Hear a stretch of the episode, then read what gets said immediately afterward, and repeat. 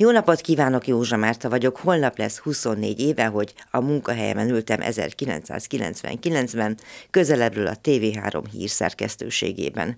Az asztalommal szemben a terem túloldalán számos monitor volt, az előfizetett külföldi hírcsatornák képei mentek rajta elnémítva. Benne volt már a bombafüst a levegőben.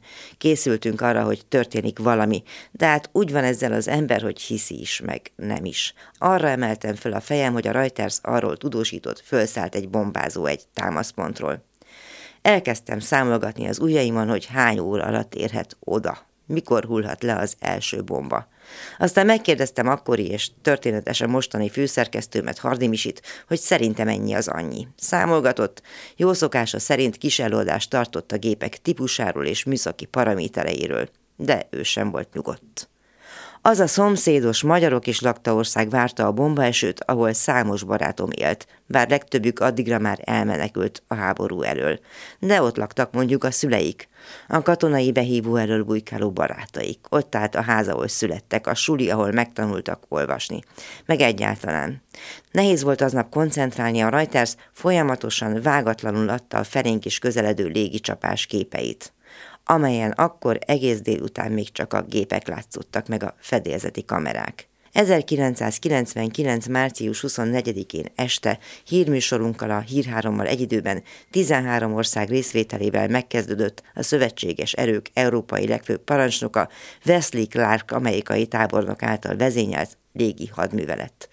Ez volt a NATO történetének második legnagyobb koalíciós hadművelete és a német légierő első éles bevetése a második világháború óta.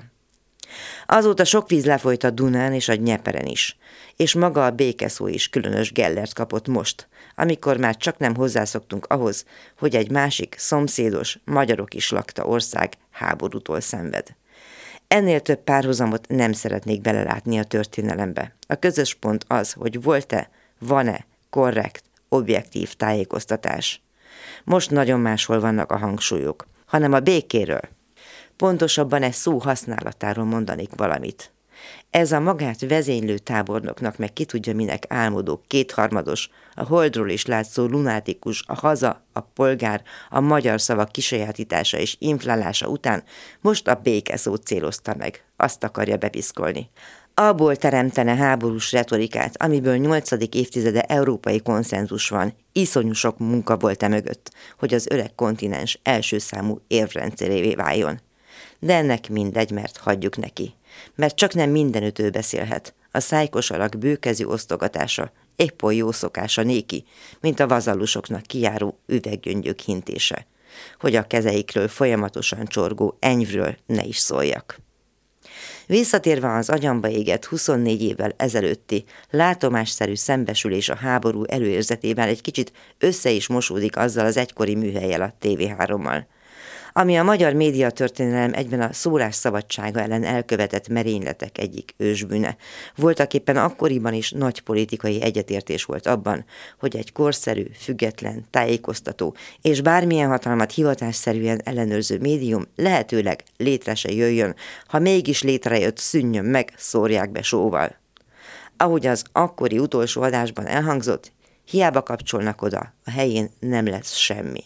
Akkor hagytuk és látjuk, hogy mi lett belőle. Ez a mikrofon, amelynek használatával most élhetek, már nem némulhat el. Igaz, klubrádiósok?